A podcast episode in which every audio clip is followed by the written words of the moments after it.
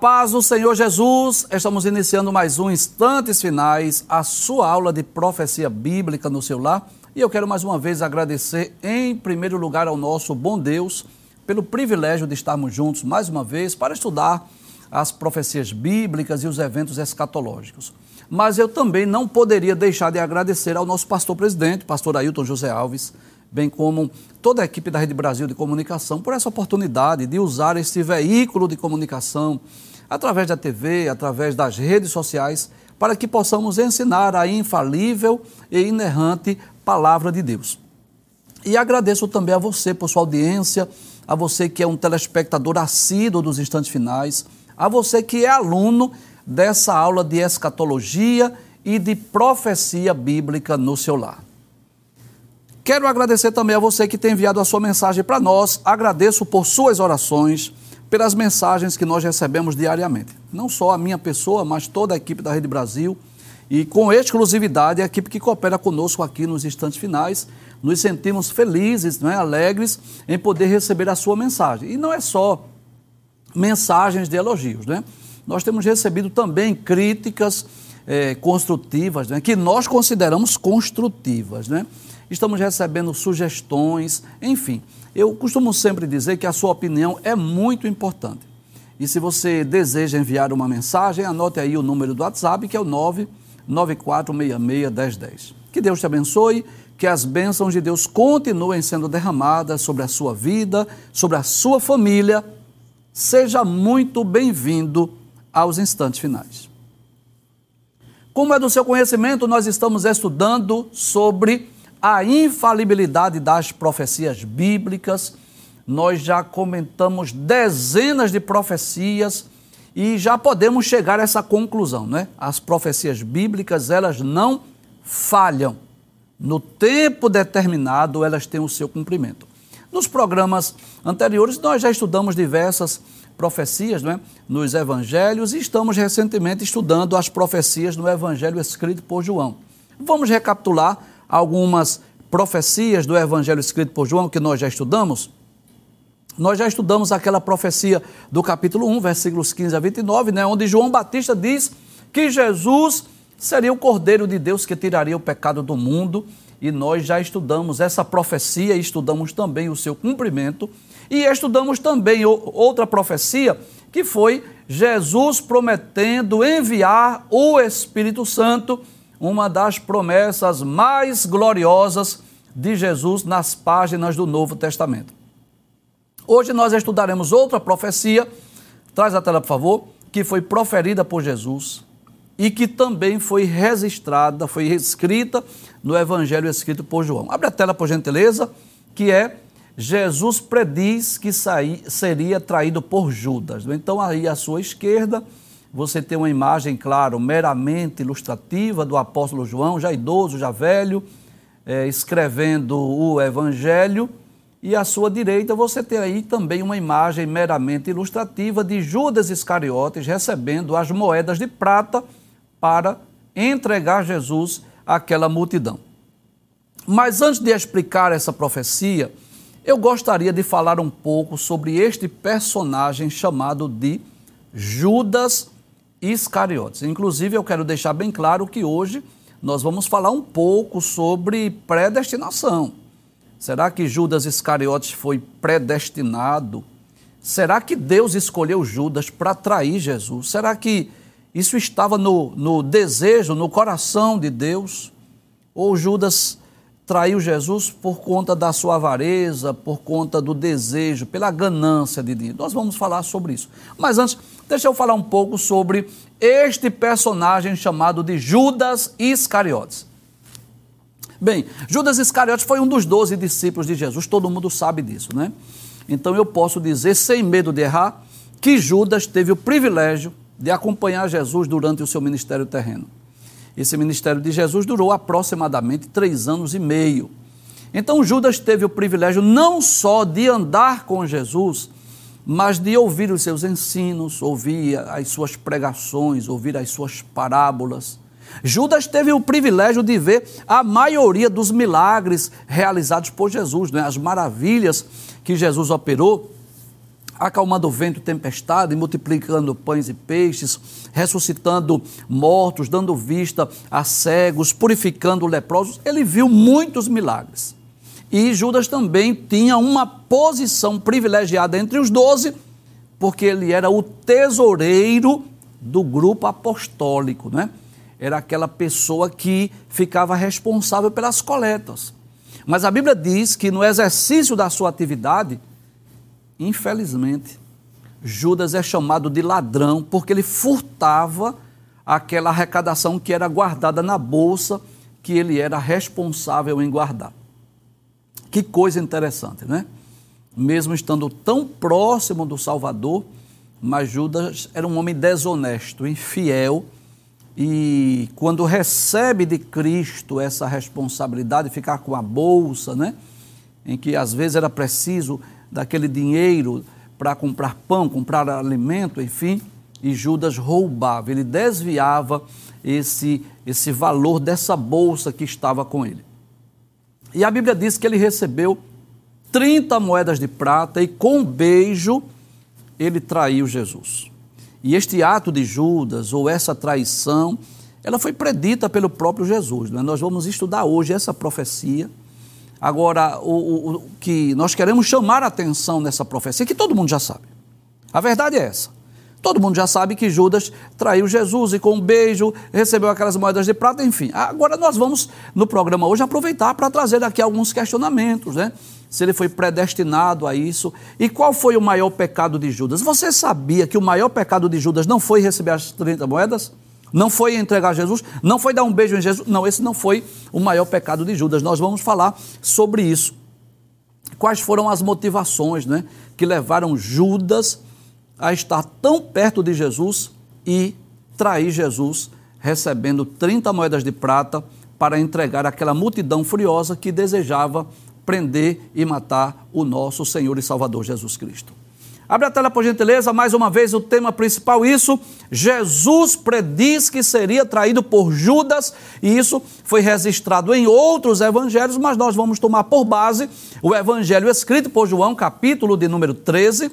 Vamos ler versículos 21 a 30 e vamos ver o cumprimento em outro evangelho, Evangelho escrito por Mateus, capítulo 26, versículos 14 a 16 e versículos 47 até o versículo de número 50.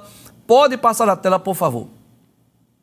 Diz assim a palavra de Deus: Tendo Jesus dito isto, turbou-se em espírito e afirmou, dizendo: Na verdade, na verdade vos digo que um de vós me há de trair. Bem, que ocasião era essa? Traz a tela, por favor. Essa era a ocasião em que eles estavam em Betânia que foi a ocasião da última ceia, desculpe, da última Páscoa, em que Jesus participou né, com os seus discípulos, e foi também a ocasião que Jesus ele institui a Santa Ceia.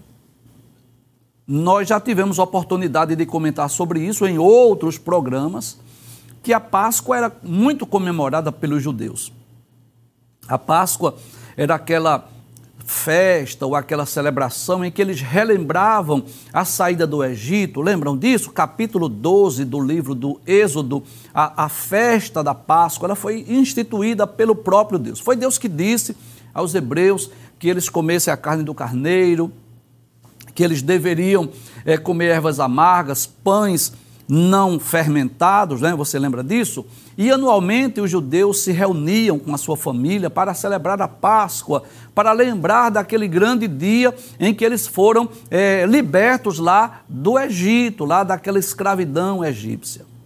E é claro né, que você entende isso, que de forma profética, Deus também já estava, através dessa celebração da Páscoa, apontando para uma libertação ainda maior que era a libertação espiritual oferecida por Cristo.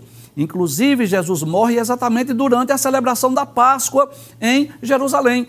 Então eles estavam em Betânia, era aquele último jantar, era aquela última ceia, era a última celebração da Páscoa, que é a ocasião em que Jesus também, além de celebrar, além de comemorar a Páscoa, ele institui a ceia, ele pegou o pão, ele deu aos discípulos, dizendo que aquele seria o seu corpo porque era partido por eles. Ele também deu cálice, dizendo que eles deveriam beber daquele, daquele vinho, que era também o símbolo do seu sangue.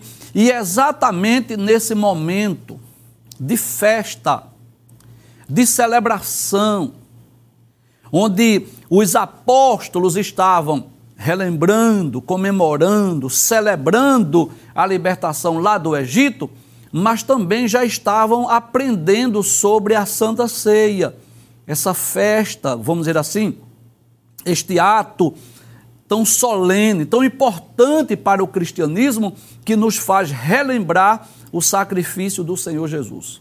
E é dentro desse contexto em que Jesus ele prediz isso que Judas Iscariotes iria traí-lo. É claro que você vai perceber que a princípio Jesus diz assim: "Olha, um de vós me há de trair". Então, como foi doloroso para Jesus ser traído por um dos doze. Como se não bastasse, por exemplo, a incredulidade dos judeus, como se não bastasse a incredulidade dos fariseus, dos saduceus que estavam sempre não é, é, ouvindo os ensinos de Jesus com o intuito de desfazer dos seus ensinos, com o intuito de pegá-lo numa contradição, fazendo perguntas capciosas, como se não bastasse aquela rejeição do povo judeu, que Jesus havia chorado sobre Jerusalém, dizendo: Jerusalém, Jerusalém, que mata os teus profetas e aqueles que a ti te são enviados como se não bastasse a rejeição do povo judeu, da nação de Israel, da liderança religiosa, Jesus anuncia que seria traído por um dos doze.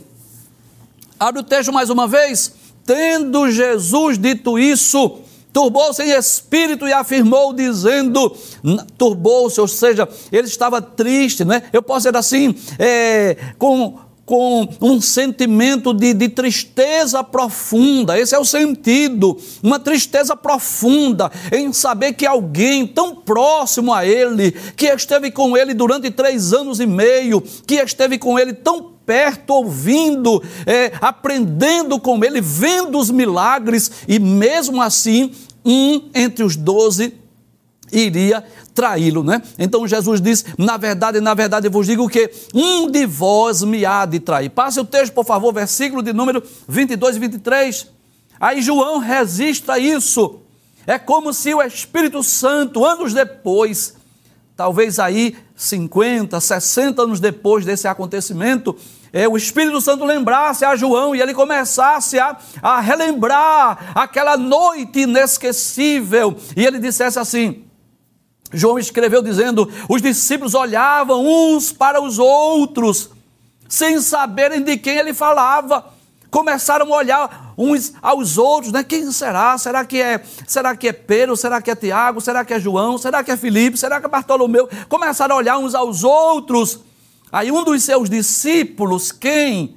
Aquele a quem Jesus amava. Eita, deixa eu explicar algo aí. Que talvez você pergunte: que discípulo era esse a quem Jesus amava? Aí você sabe o nome dele, João, o mesmo que está escrevendo o Evangelho. Veja a expressão de humildade de, de João. Jesus, João não disse que foi ele, mas nós sabemos que foi ele.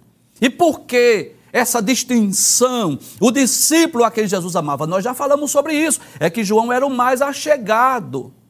João era aquele mais próximo, era aquele que procurava reclinar a sua cabeça no peito de Jesus.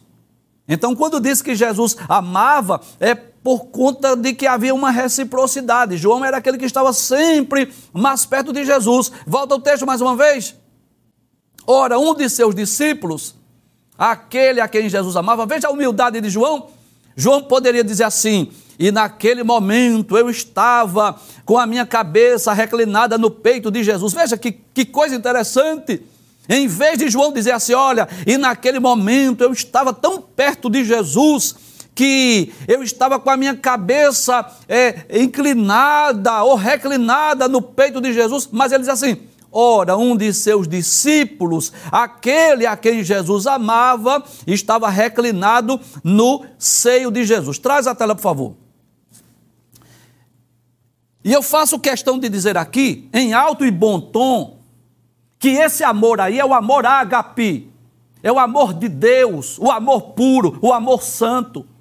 Ninguém venha pegar esse texto e dar a sua interpretação ao seu bel prazer, como se fosse um amor homoafetivo, porque havia pureza e santidade entre aquele grupo.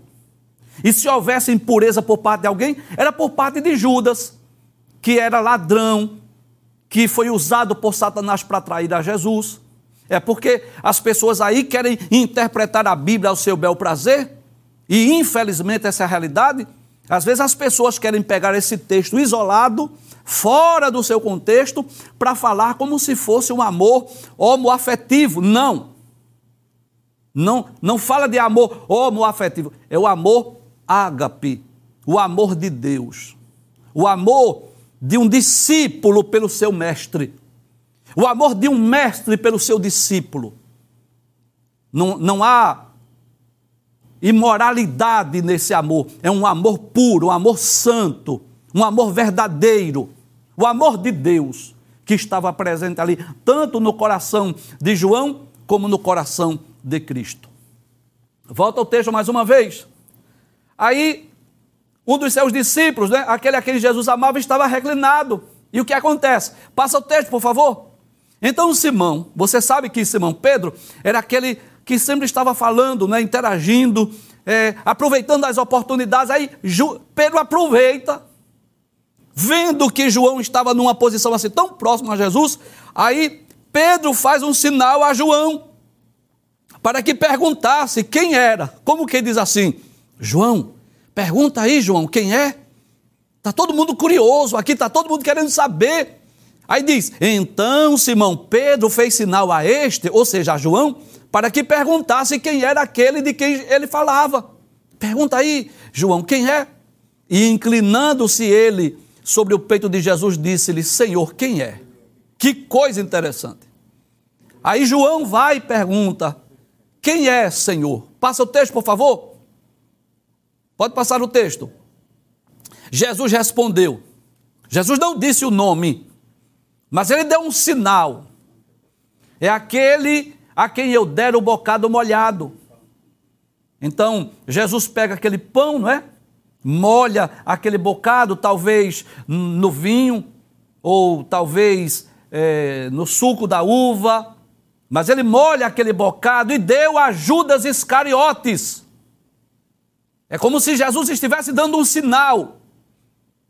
Eu, eu, não vou dizer o nome, mas eu, eu vou dar um sinal. É esse aqui. Ele molha aquele pão e quando ele dá, a Judas Iscariotes, ele estava dizendo: é este aqui que vai me trair.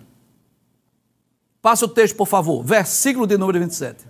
E após o bocado, ou seja, após ele comer aquele pão molhado, entrou nele Satanás.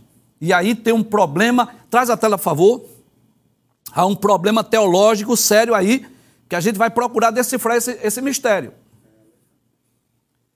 Você sabe disso. Que nunca foi desejo de Satanás que Jesus fosse à cruz do Calvário. Você sabe disso, né? Se você é aluno dessa aula de profecia, você sabe disso. Nunca foi desejo de Satanás que Jesus fosse à cruz do Calvário. Não. Essa interpretação de que no momento em que Jesus estava na cruz, Satanás estava comemorando, isso é antibíblico. Satanás sempre quis impedir que Jesus fosse à cruz. E eu posso dar aqui alguns exemplos. Por exemplo, quando ele usou o faraó para mandar as, as parteiras matar todos os meninos, para enfraquecer aquela nação, era uma, uma, tentativa de fazer com que o povo hebreu eh, se, se espalhasse pelo mundo, as mulheres casassem com, com outras nações, outras nacionalidades, viesse enfraquecer e até eh, ser sucumbida aquela nação. Era uma, uma forma de, de talvez até destruir aquela nação. Quando, nos dias da rainha Esté, Amã influenciou o rei Assuero para assinar aquele decreto, mandar matar todos os judeus, aquilo era uma proposta de Satanás. Era para impedir que o povo judeu permanecesse, porque ele sabia que era do povo, de, povo judeu que viria o Messias. Quando Jesus nasceu, que Herodes mandou matar os meninos de dois anos para baixo, era uma tentativa de impedir que Jesus fosse à cruz. Quando Satanás tentou Jesus e disse assim: Dar-te-ei os reinos e a glória do mundo se prostrado me adorares. Era uma tentativa de impedir que Jesus fosse à cruz. A maior prova é essa. Quando Satanás chega para Jesus, o Filho de Deus, dizendo assim: Dar-te-ei os reinos e a glória do mundo, se prostrado me adorares, é como se dissesse assim: Por que ir à cruz? Por que sofrer tanto? Se eu posso te dar fama, dinheiro, glória, o que tu queres em troca? Agora, essa é a pergunta. Se Satanás sempre quis impedir que Jesus fosse à cruz, como é que agora Satanás vai entrar em Judas para que viesse trair Jesus? É simples. Ele mudou a estratégia. É como se Satanás dissesse assim: eu vou agir de forma diferente. E quando Judas ele é usado por Satanás para trair Jesus, o Filho de Deus, era como se Satanás estivesse dizendo assim a Jesus: Os homens não merecem que tu morra por eles.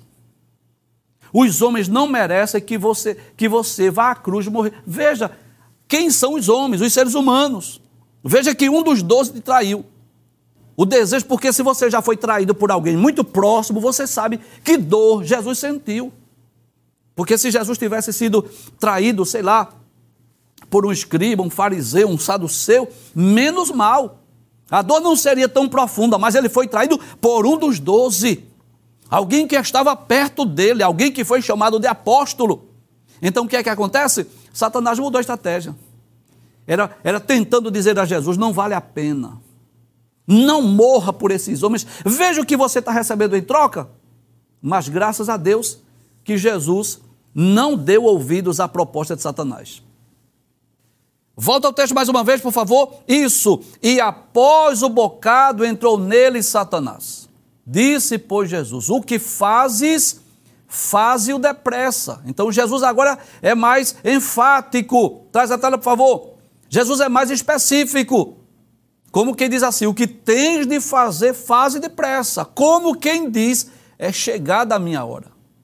E lendo os evangelhos, você vai perceber isso que várias ocasiões queriam prender Jesus, mas Jesus saía, fugia, escapava, escondia-se, saía por, por, algum lado, ou alguém eh, temia prender Jesus por conta da multidão. Por quê? Porque ainda não havia chegado a hora, mas Jesus sabia muito bem que estava se aproximando a hora, havia chegado a hora dele ser preso. Por isso que ele diz a Judas Iscariotes: O que tens a fazer, faze-o depressa. Passe o texto, por favor. Aí diz: E nenhum dos que estavam assentados à mesa compreendeu a que propósito lhe dissera isso, porque, como Judas tinha a bolsa, pensavam alguns que Jesus lhe tinha dito: compra o que é necessário para a festa, ou que desse alguma coisa aos pobres. Ou seja, traz a tela, por favor. Quando Jesus diz assim: O que você tem a fazer, Judas, faze-o depressa. Os onze não entenderam. Pensaram assim: Acho que Jesus mandou ele comprar algum alimento. Talvez Jesus mandou ele dar uma, alguma ajuda aos necessitados. Mas quando Jesus disse faze-o depressa, Judas Iscariote sabia muito bem o que Jesus estava dizendo. Ele já estava ali, posso dizer assim, dominado por Satanás. E Judas entendeu perfeitamente a mensagem. Era como se Jesus dissesse assim: eu sei que você vai me trair. Eu sei que você já já acertou o preço da traição. Eu sei que você já recebeu as moedas de prata. E eu sei que você vai esperar uma oportunidade para trazer os soldados com espadas, com porretes para me prender. Faze depressa, você não tem que fazer, faze depressa. Passe o texto, por favor. Versículo de número 30. E tendo Judas tomado o bocado, saiu logo e era já noite. Passa o texto. Então, vamos ver o cumprimento. Será que essa profecia se cumpriu? Sim, você sabe que se cumpriu. Aí vamos para um texto lá de Mateus, capítulo 26, versículos 14 a 16. Então, um dos doze, chamado Judas Iscariotes, foi ter com os principais dos sacerdotes e disse: Veja que coisa interessante. Traz a tela, por favor. Não foram os líderes religiosos que procuraram Judas Iscariotes, foi o inverso. Foi Judas Iscariotes que foi procurar os sacerdotes, a liderança religiosa. Volta ao texto mais uma vez. Então, dos doze, chamado Judas Iscariotes, foi ter com os príncipes dos sacerdotes e disse: Que me quereis dar e eu vos entregarei. Traz a tela, por favor. E nós aprendemos aí uma outra lição. É que nós, todos nós, todos nós somos tentados naquela área em que nós somos mais fragilizados, porque essa é a realidade. Cada um de nós temos uma, uma área que somos mais frágeis, somos mais tentados naquela área. Você sabe disso. Lembra de Jesus? Quando estava lá no deserto, quando foi é, je, jejuou, né? estava prestes a iniciar o seu ministério terreno, sentiu a necessidade de passar um tempo a sós com Deus. Deixou a sua família, deixou a carpintaria, ausentou-se da sua casa e foi orar e jejuar. Passou ali 40 dias orando, jejuando, se consagrando, se dedicando a Deus. Aí chega Satanás. Qual é a primeira proposta de Satanás? Se tu és o filho de Deus, manda que essas pedras se transformem em pães. Por que Satanás tentou Jesus assim? Porque sabia muito bem que Jesus estava com fome. E Satanás sabia qual era o problema de Judas Iscariotes. Nós já falamos aqui, ele era, ele era o tesoureiro do grupo e ele era ladrão. Ele desviava parte daquelas ofertas para si. Então Satanás entra no coração de Judas e diz assim: rapaz, permita-me fazer aqui uma ilustração. Isso não está é, de forma explícita na Bíblia. Vamos fazer aqui uso de uma ilustração. É como se Satanás dissesse assim: rapaz, tem uma forma fácil de tu ganhar dinheiro. E é, é. Muito simples. Como assim? Olha, você já percebeu que várias vezes foram prender Jesus? E Jesus sempre sai foge, é, se esconde e tal, se desvia, sai da multidão e ninguém consegue prender? Verdade. Aconteceu várias vezes. Pronto, você vai lá, procura o príncipe dos sacerdotes, pergunta a ele quanto é que ele lhe dá para você dizer onde Jesus está. E sabe o que vai acontecer? Eles vão lhe dar o dinheiro. Você vai lá dar um beijo em Jesus e eles não vão conseguir prender Jesus. Porque Jesus vai fugir mais uma vez, Jesus vai sair da multidão. Então Jesus vai sair daquele momento e o que é que acontece? Nem Jesus vai ser preso e você vai ficar com o dinheiro. Possivelmente foi isso que passou na mente de Judas Iscariotes. Judas não imaginou que estava colaborando para um plano de Satanás, que era trazer uma angústia profunda no coração de Jesus, a ponto de dizer assim: olha, um dos doze me traiu. Então, Judas, sem saber que estava sendo um instrumento de Satanás, é ele, que coisa interessante. Não é o principal dos sacerdotes que vai procurar Judas, é o inverso, é Judas Iscariotes que vai perguntar: o que é que vocês me dão para eu entregá-lo? Volta ao texto mais uma vez. Que me quereis dar? E eu vos entregarei. E eles pesaram 30 moedas de prata. E desde então buscava oportunidade para o entregar. Ou seja, enquanto os doze, os onze, digamos, os onze estavam ali com Cristo, né? Naquele, naquela última Páscoa, naquela última ceia, naquela última, última refeição entre os discípulos. Enquanto eles estavam ali, Judas estava aguardando, procurando uma oportunidade para entregar Jesus. Passe o texto, por favor. Versículo de número 47. Aí diz o texto: E estando ele ainda a falar, eis que chegou Judas, um dos doze, e com ele grande multidão com espadas e porretes, vinda da parte dos príncipes, dos sacerdotes e dos anciãos do povo. Ou seja, eles iam buscar Jesus. Qual o motivo? Pelo fato de Jesus se passar pelo Filho de Deus, Jesus dizer que era o Filho de Deus, Jesus dizer que era ah, o pão que veio do céu, e eles não creram nisso. Eles disseram que Jesus estava blasfemando. Eles não acreditaram que Jesus era o rei dos judeus, o, o Cristo, o Messias, o Salvador do mundo. Então eles queriam uma oportunidade para acusar Jesus, para prender Jesus, para matar, para crucificar Jesus. E o que acontece? Aí eles vão, essa grande multidão, em busca do Mestre. E o que acontece? Passa o texto, por favor. Versículos 48 e 49. E o traidor tinha lhes dado um sinal, dizendo: O que eu beijar é esse. Por quê? Era noite, não estava um lugar muito iluminado, possivelmente. E como estariam os doze, Jesus e onze discípulos ou onze apóstolos, eles poderiam se confundir, prender a pessoa errada. Aí Judas dá um sinal. Judas diz assim: aquele que eu beijar é esse que vocês vão prendê-lo. E logo aproximando-se de Jesus, diz: Eu te saúdo, Rabi. Olha, olha a saudação dele como quem diz assim: Eu te saúdo, mestre, e beijou-o. Este foi o sinal, o beijo da traição. Passe o texto, por favor, versículo de número 50. Jesus, porém, lhe disse: Amigo, a que vieste? E eu aprendo uma lição aí importante. Traz a tela, por favor. É que mesmo Judas traindo Jesus, mesmo Judas sendo um traidor, Jesus olha para ele como amigo. E essa palavra de Jesus, amigo, a que vieste, não era a palavra de um hipócrita. Jesus estava falando, porque realmente via Judas como um amigo, embora que Judas fosse um, um traidor, mas Jesus olha para ele como um amigo.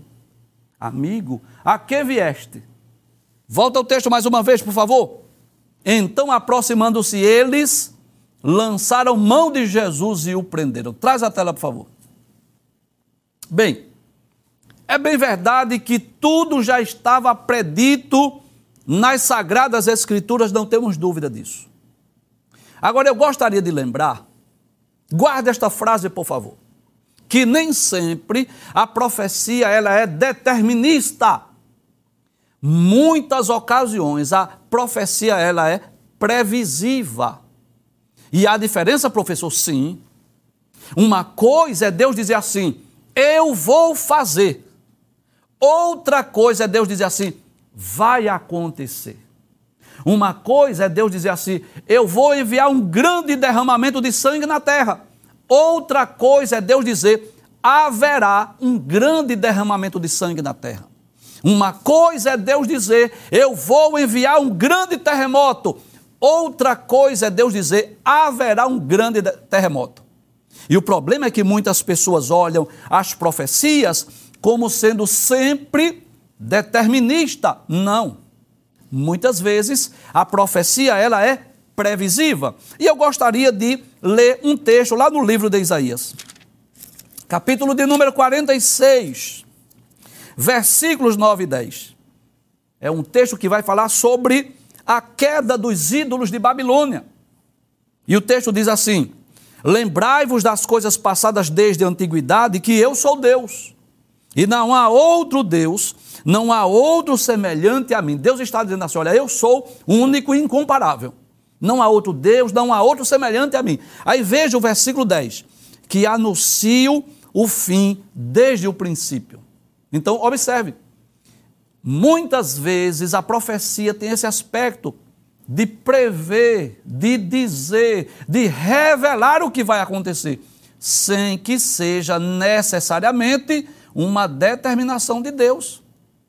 Então, que anuncia o fim desde o princípio e desde a antiguidade as coisas que não sucederam Deus está usando Isaías para dizer assim: olha, eu anuncio as coisas antes de elas acontecerem. Agora, observe que o texto continua dizendo: que digo? O meu conselho será firme e farei toda a minha vontade. Então eu posso perceber que nesse texto, tanto tem um aspecto que é simplesmente previsivo, de prever, de dizer o que vai acontecer, mas há também um aspecto aqui determinista, quando Deus determina e diz assim: Eu farei toda a minha vontade. E dentre as profecias acerca de Judas Iscariotes, eu quero citar uma que está no capítulo 17 do Evangelho escrito por João. exatamente a oração sacerdotal. Uma das orações mais extraordinárias da Bíblia, a oração de Jesus, João capítulo 17, onde Jesus ora, intercede pelos seus discípulos. E que coisa interessante. No capítulo 17, versículo 12, Jesus vai dizer assim: Estando eu com eles no mundo, guardava-os em teu nome, tendo guardado aqueles que tu me destes, e nenhum deles se perdeu, senão o filho da perdição.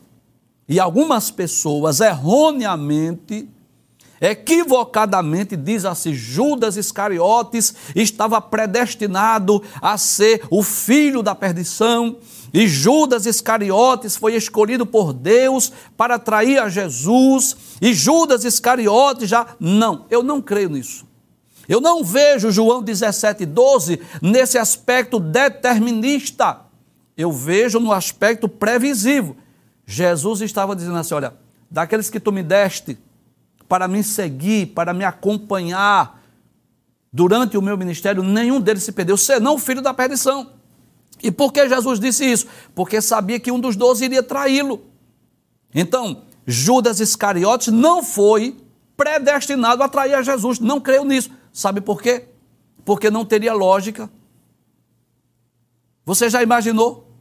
Se Judas Iscariotes tivesse sido predestinado a trair a Jesus, Deus escolheu Judas, você tem uma missão especial. Você vai ficar famoso no mundo inteiro. A sua missão, sabe qual é? Esteja com Jesus durante três anos e meio, mas é, você vai receber 30 moedas de prata e você vai dar um beijo em Jesus e vão prender ele, porque isso é o meu plano. Agora imagina, no dia do juízo final, está Judas Iscariotes diante de Deus, o Pai, sendo julgado e condenado por algo que Deus escolheu. Deus não é incoerente.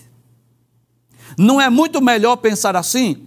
Que Judas foi escolhido por Jesus, teve o privilégio de andar com Jesus, mas como era avarento, como amava o dinheiro, e a Bíblia diz, 1 de Timóteo 6 e 10, que o amor do dinheiro é a raiz de toda espécie de males. Não é melhor pensar assim? Como ele era ladrão, como ele era desonesto, como ele era avarento, Satanás entrou nele e disse assim: Olha, você pega as moedas e vai lá dar um beijo em Jesus, pronto. Um beijinho em Jesus, você vai ficar com 30 moedas de prata.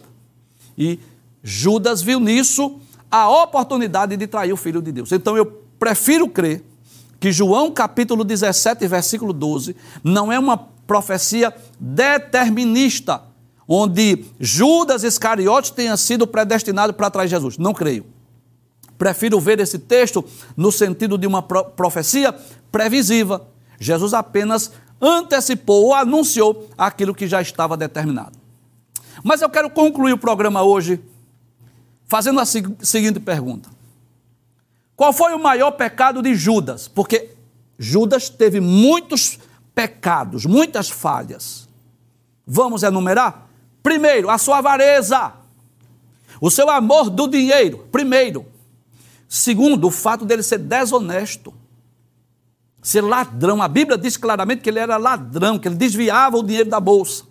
Terceiro, o fato de ele tomar a iniciativa de receber as moedas para dar um beijo em Jesus. Que pecado terrível de Judas Iscariotes e em busca de dinheiro para dar um beijo, trair a Jesus.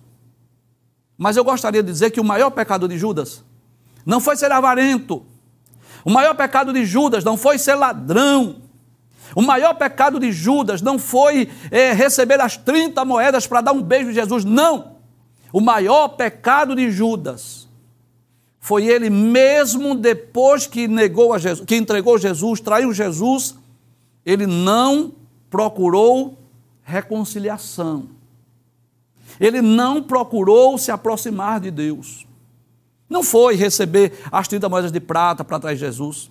Ele poderia ser perdoado se ele se arrependesse, se ele buscasse se reconciliar com Deus. Ele poderia ser salvo ele poderia ter direito à salvação e vida eterna. O maior pecado de Judas foi atentar contra a sua própria vida. E eu gostaria de deixar aqui duas referências para que você possa ler na sua Bíblia. Mateus capítulo 27, versículo 1 a 5. Veja que ele ainda chega a arrepender-se. Mateus 27, versículos 1 a 5, diz que ele ainda arrependeu-se. Só que ele não buscou essa reconciliação. Mateus 27, versículos 1 a 5 diz: e, Chegando amanhã, todos os príncipes dos sacerdotes e os anciãos do povo formavam juntamente conselho contra Jesus para o matarem. E manietando-o, o levaram e o entregaram ao governador Púncio Pilatos. Então Judas, o que o traíra, vendo que fora condenado, trouxe arrependido as 30 moedas aos príncipes dos sacerdotes e os anciãos, dizendo: Pequei, traindo sangue inocente. Eles, porém, disseram: Que nos importa? Isso é contigo. E ele, atirando para o templo as moedas de prata, retirou-se e foi enforcar-se. O texto de Atos, capítulo 1, versículo 18, diz que ele não chegou a se enforcar. Tudo nos leva a crer que o galho daquela árvore quebrou, porque a palavra de Deus diz em Atos, capítulo 1, que as suas entranhas se derramaram no chão. Eu vou ler esse texto. Atos, capítulo 1, versículo de número 18, diz assim: Ora, este adquiriu um campo com o galardão da iniquidade e precipitando-se, arrebentou pelo meio e todas as suas entranhas se derramaram. Então eu posso dizer que o maior pecado de Judas é que em vez de ele chorar, se humilhar, pedir perdão, se reconciliar com Deus, ele atentou contra a sua própria vida.